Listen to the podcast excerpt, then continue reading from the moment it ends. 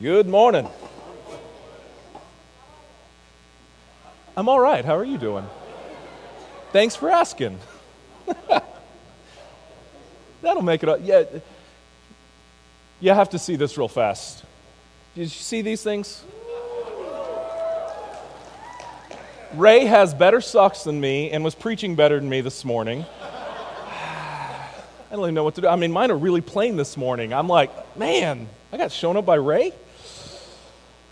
Oh. Yeah, thanks. A lot going on uh, today in the world. Do you know it is Super Bowl Sunday? Some of you really don't care, do you? And that's okay.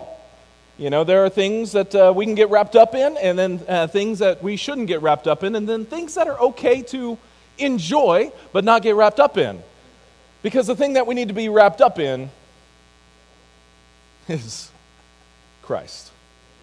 It's our faith and our love there. Another thing that's happening today, and I don't know if you heard, uh, but Phil got up this morning and uh, did not see a shadow. Groundhog Day, you know that, right? Um, so w- that applies, you know, if we are into this type of thing, that uh, early spring. Well, I'm going to apply it spiritually for us. If today is a bad sermon, you get to hear it again for the next six weeks. So pray that it's good so that we can move forward and not be stuck in Groundhog's Day. You ready? All right, so uh, we'll go from there. I love to travel. I love traveling pretty much anywhere that I can. I've been, uh, I, I, lo- I forgot now, I think it's about 22, 23 different countries and I've probably been to about 43 different states, and I love it. I can't get enough of it. I would love to just, my bucket list would be to check mark off everything that I can to go and see. So I'm pretty pumped that I, uh, my wife and I were putting together a trip for this summer to go see something I have not seen yet. You know what that is? Yeah, Old Faithful. All right, I am pumped about this because I hadn't seen I have not seen this. This is on my bucket list, uh, along with plenty of other things in that area. So this is exciting to me, but it got me thinking of other places that maybe you can recognize, maybe you can see. So here's a little fun just quiz. Do you know what that one is? Grand Canyon. That one's easy. All right. What about this one? It's like, it's literally the name. It's Arches. Arches. All right. Uh, next one.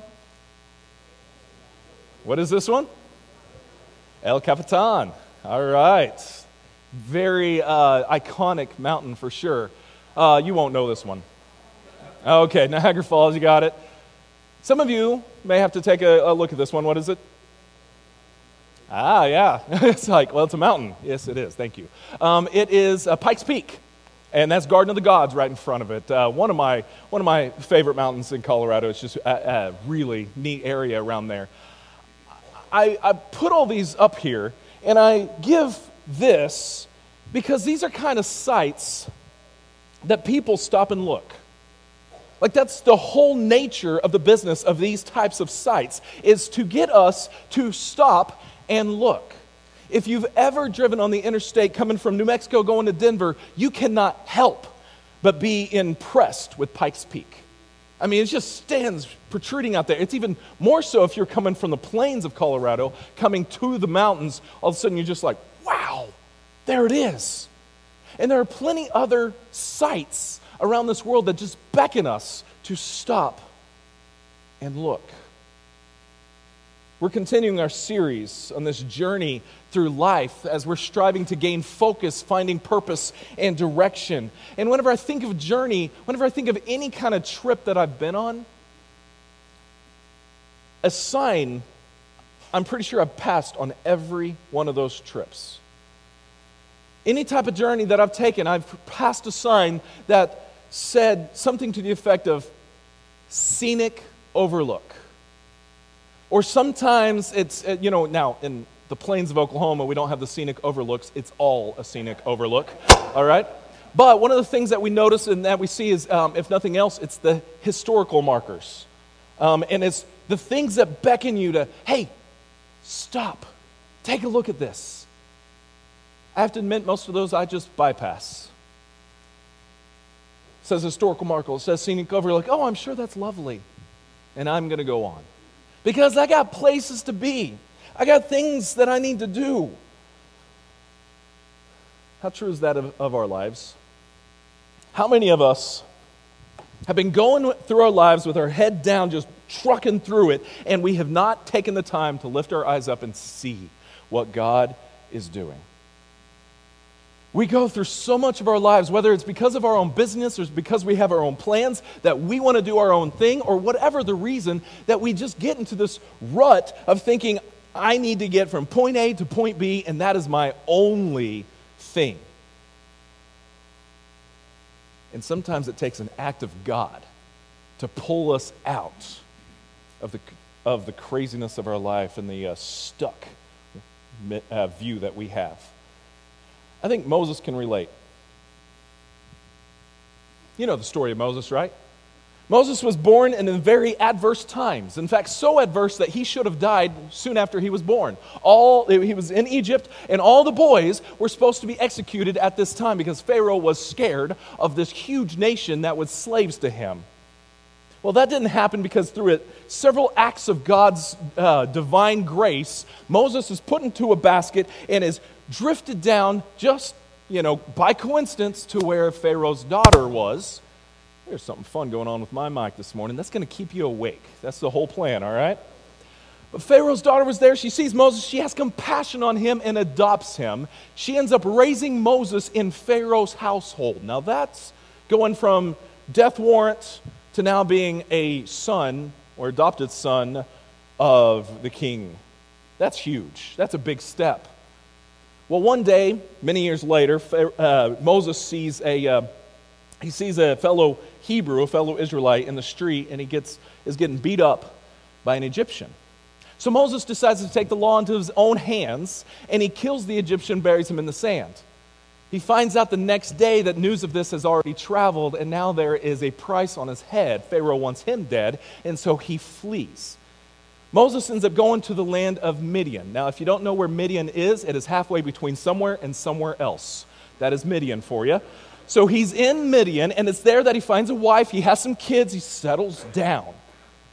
He gets a job working for his father in law, a guy by the name of Jethro. That's where we pick up our story in Exodus 3. Says one day, Moses was tending the flock of his father in law Jethro, the priest of Midian.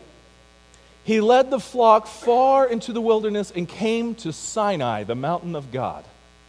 There, the angel of the Lord appeared to him in a blazing fire from the middle of the bush. Moses stared in amazement. Though the bush was engulfed in flames, it didn't burn up.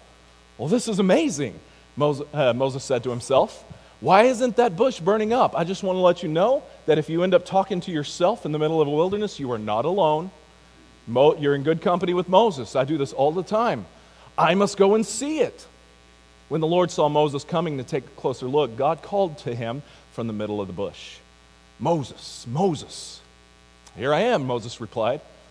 Do not come any closer, the Lord warned. Take off your sandals, for you are standing on holy ground. Wonder how many times Moses had passed by this bush. If not this bush, plenty of bushes that he has passed by whenever he is leading the flock to pasture. This was his job. This was a normal occurrence. I, don't, I wonder how many times he went by bushes and he never even noticed them. But this one was different. This one was on fire. Now, that's not an extremely rare occurrence. Things like that actually happen in deserts. Things can combust and actually burn up. What's weird is that it didn't burn up, it just burned. It did not consume with fire. So Moses, I, I can imagine he watches this for a little bit. He catches sight of this and he stops. See, even though he has a job to do, even though he is tending the flock and he's got a place to be, this sight, after he pulls out his camera and takes a picture of it, beckons him to look to see. But more than that, he's curious.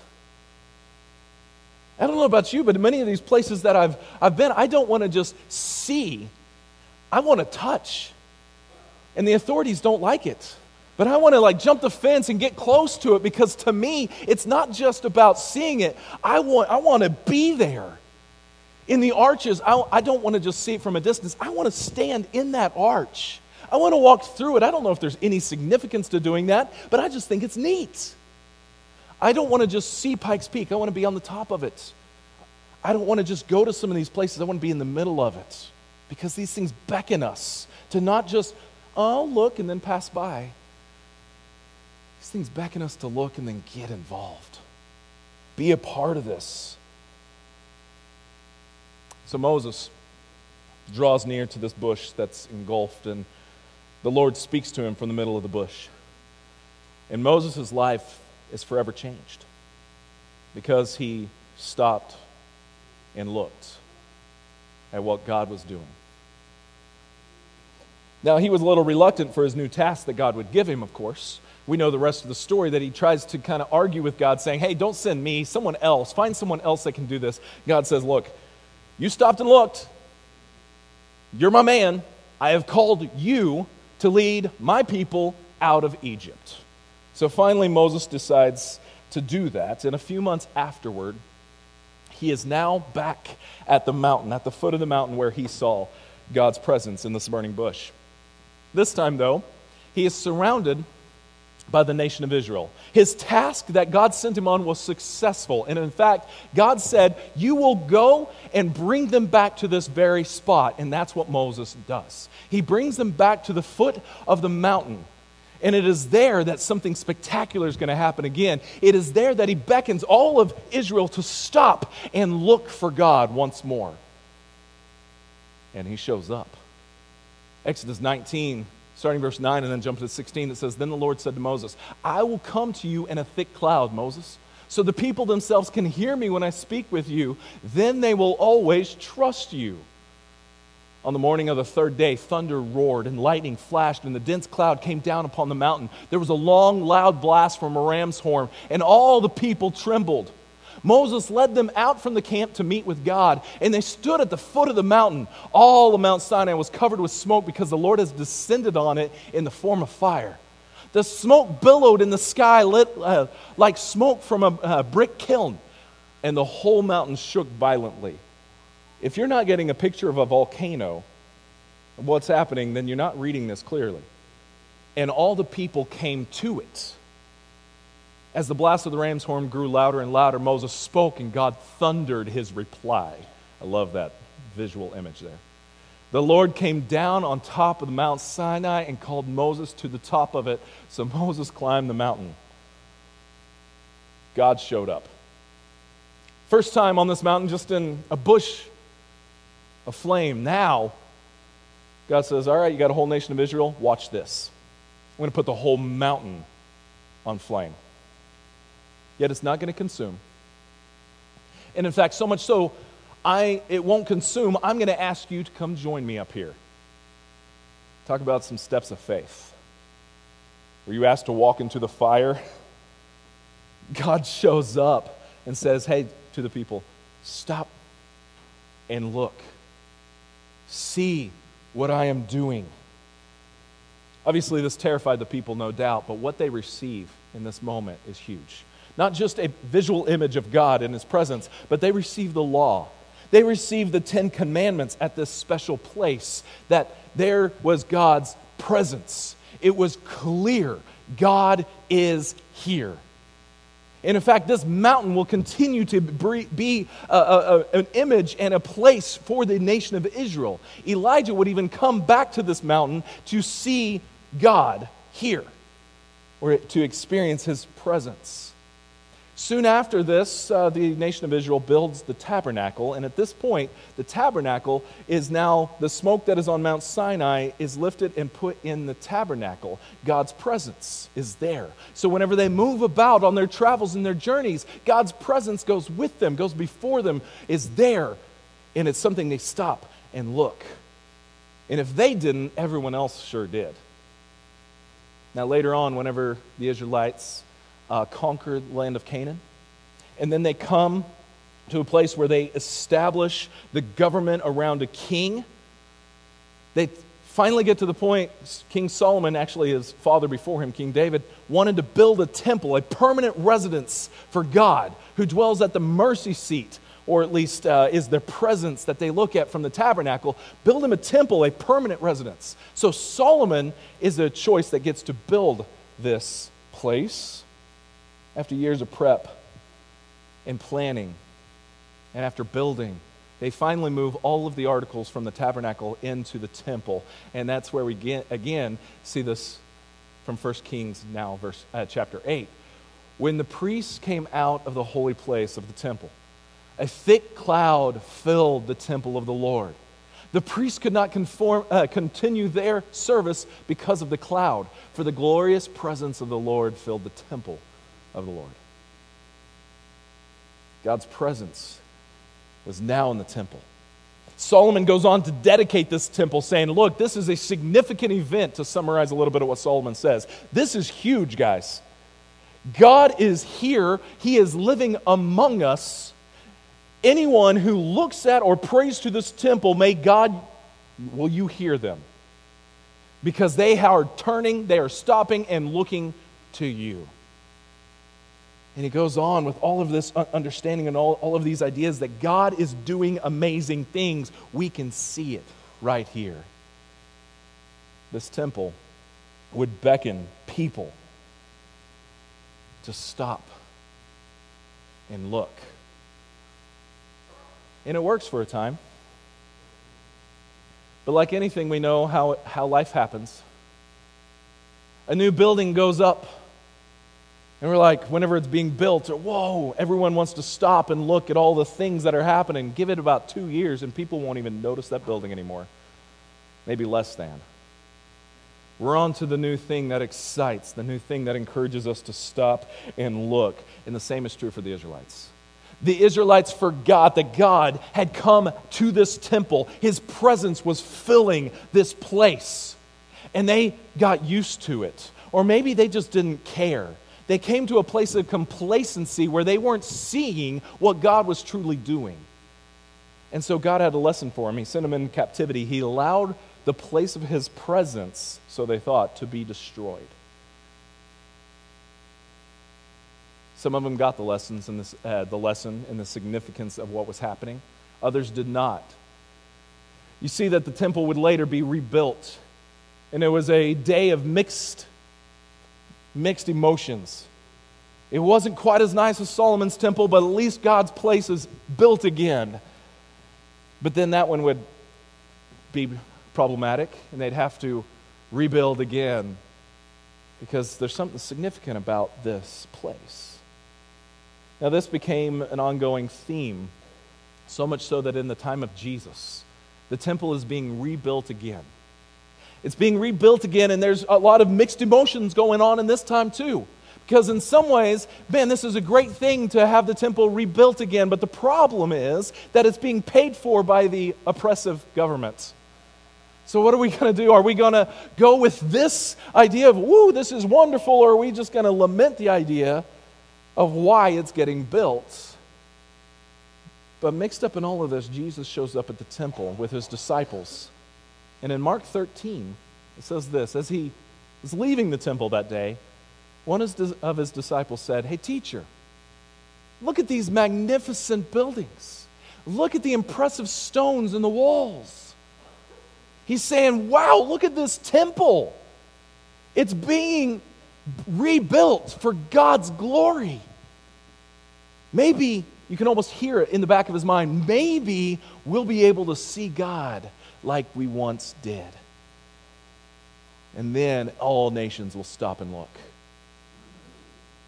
Verse 2 Jesus replied, Yes, look at the great, these great buildings. But they will be completely demolished. Not one stone will be left on top of another. The disciples, I'm sure, were a little confused about this in fact, going on in, uh, in, in, the story, they come to Jesus and say, Okay, explain to us what this means. Tell us when this is going to happen. What's going on here, Lord? But the point should be pretty clear. See, so often the temple had been used as the place to stop and look for God's presence. But in the midst of that, they, the disciples, got wrapped up into looking at the stones. They got wrapped up in seeing the thing and not the thing that makes it beautiful. See, the only reason the temple had any significance was because God's presence was there. Otherwise, it was just a building. How many times do we do the same thing? See, the disciples had missed the significance of what was going on. They almost missed the whole point of the temple, why it was there. But even more importantly, they almost missed God, who is standing right there with them. They got so focused on the stones of this structure that they forgot that Jesus himself was standing with them. And we do the same thing, don't we? We get caught up in the stones of this life. We get caught up in the beautiful things that people tell us to look at, and we miss God. How many people have gone to the mountains to marvel at its wonder and have never acknowledged God in the presence? They try to write it up to some sort of uh, feats of nature and, and, and a long list of erosion that creates things. Here's the deal I don't want to get into an argument about how long it took for the Grand Canyon to arrive. Here's the thing that I'm really concerned about Did God do it or did He not? Because if, if we understand God did this, then when we look at the magnificent view, it should put us in awe of our Creator. When we go to the mountains, when we go to the sacred places, whenever the Jews saw the temple, it should put them in awe of God. When we go to the oceans and we see the mighty waves crashing upon the beach, it should put us in awe of God. All of these things are beckoning us to stop and see God. Because He's everywhere to be found. He's in some of the most magnificent views that you would ever see. And He's also in some of those that not very many people will ever see. Because God is a God that beckons us through many sights, through many ways, to come and see Him. So often our focus is only on getting from point A to point B. So often our focus is, going to miss the things that God wants us to see if Moses would have just been going through his normal day with his focus like he usually had, putting his head down for his job, he would have missed what God was doing. How many of us are in the same boat? How many of us are simply going from point A to point B? How many of us are just putting our head down, going, to working, putting our nose to the grindstone, and not looking up at what God is doing? God is always doing something. And God, through His doing the things that He's doing, He is beckoning us to say, hey, look, I am here. I don't know where it is that you see God, but I'm fully convinced that there is a place for every one of us that God is saying, check it out. I'm right here question is are we just going to wave at it and say, oh, I'm sure that looks nice, that scenic overlook? Or are we going to stop and look and then move toward God? We have our own plans, we have our own paths that we want to follow. So often, I believe God throws that burning bush in our way. So the question is are you going to actually look? Are you going to take the time to lift your eyes and see all right, is God actually down this path or is God down this path? Where is God at? Because where He is, I want to be there too. Wherever that might be. So as we continue on our journey of following God, we have to keep our eyes up looking for where He is next. Because God goes before us and He beckons us to come to Him. So wherever God is, let's shoot for that. Let's follow Him. Because God still beckons us to be in His presence. So this morning, I just want to encourage you very simply stop and look. The busyness of your life is probably running rampant. Even if you have put off, you know, you have got into retirement, I have learned from so many of you who are retired that you are not, well, you are still tired. You have lots of stuff that is still going on, and you can get wrapped up into the busyness just like the rest of us chasing kids and our careers and all the things that we do. Stop and look. Where's God leading you? You're not going to follow unless you see Him. Make that commitment. If you need help with that commitment, if you want to know more of what that looks like, we would love to talk to you. We would love to have more conversations about baptism, about daily walk with Him, about keeping your eye upon Him. Would you allow us to have those conversations? If you're in need of those, would you let them be known? Come as we stand and as we sing.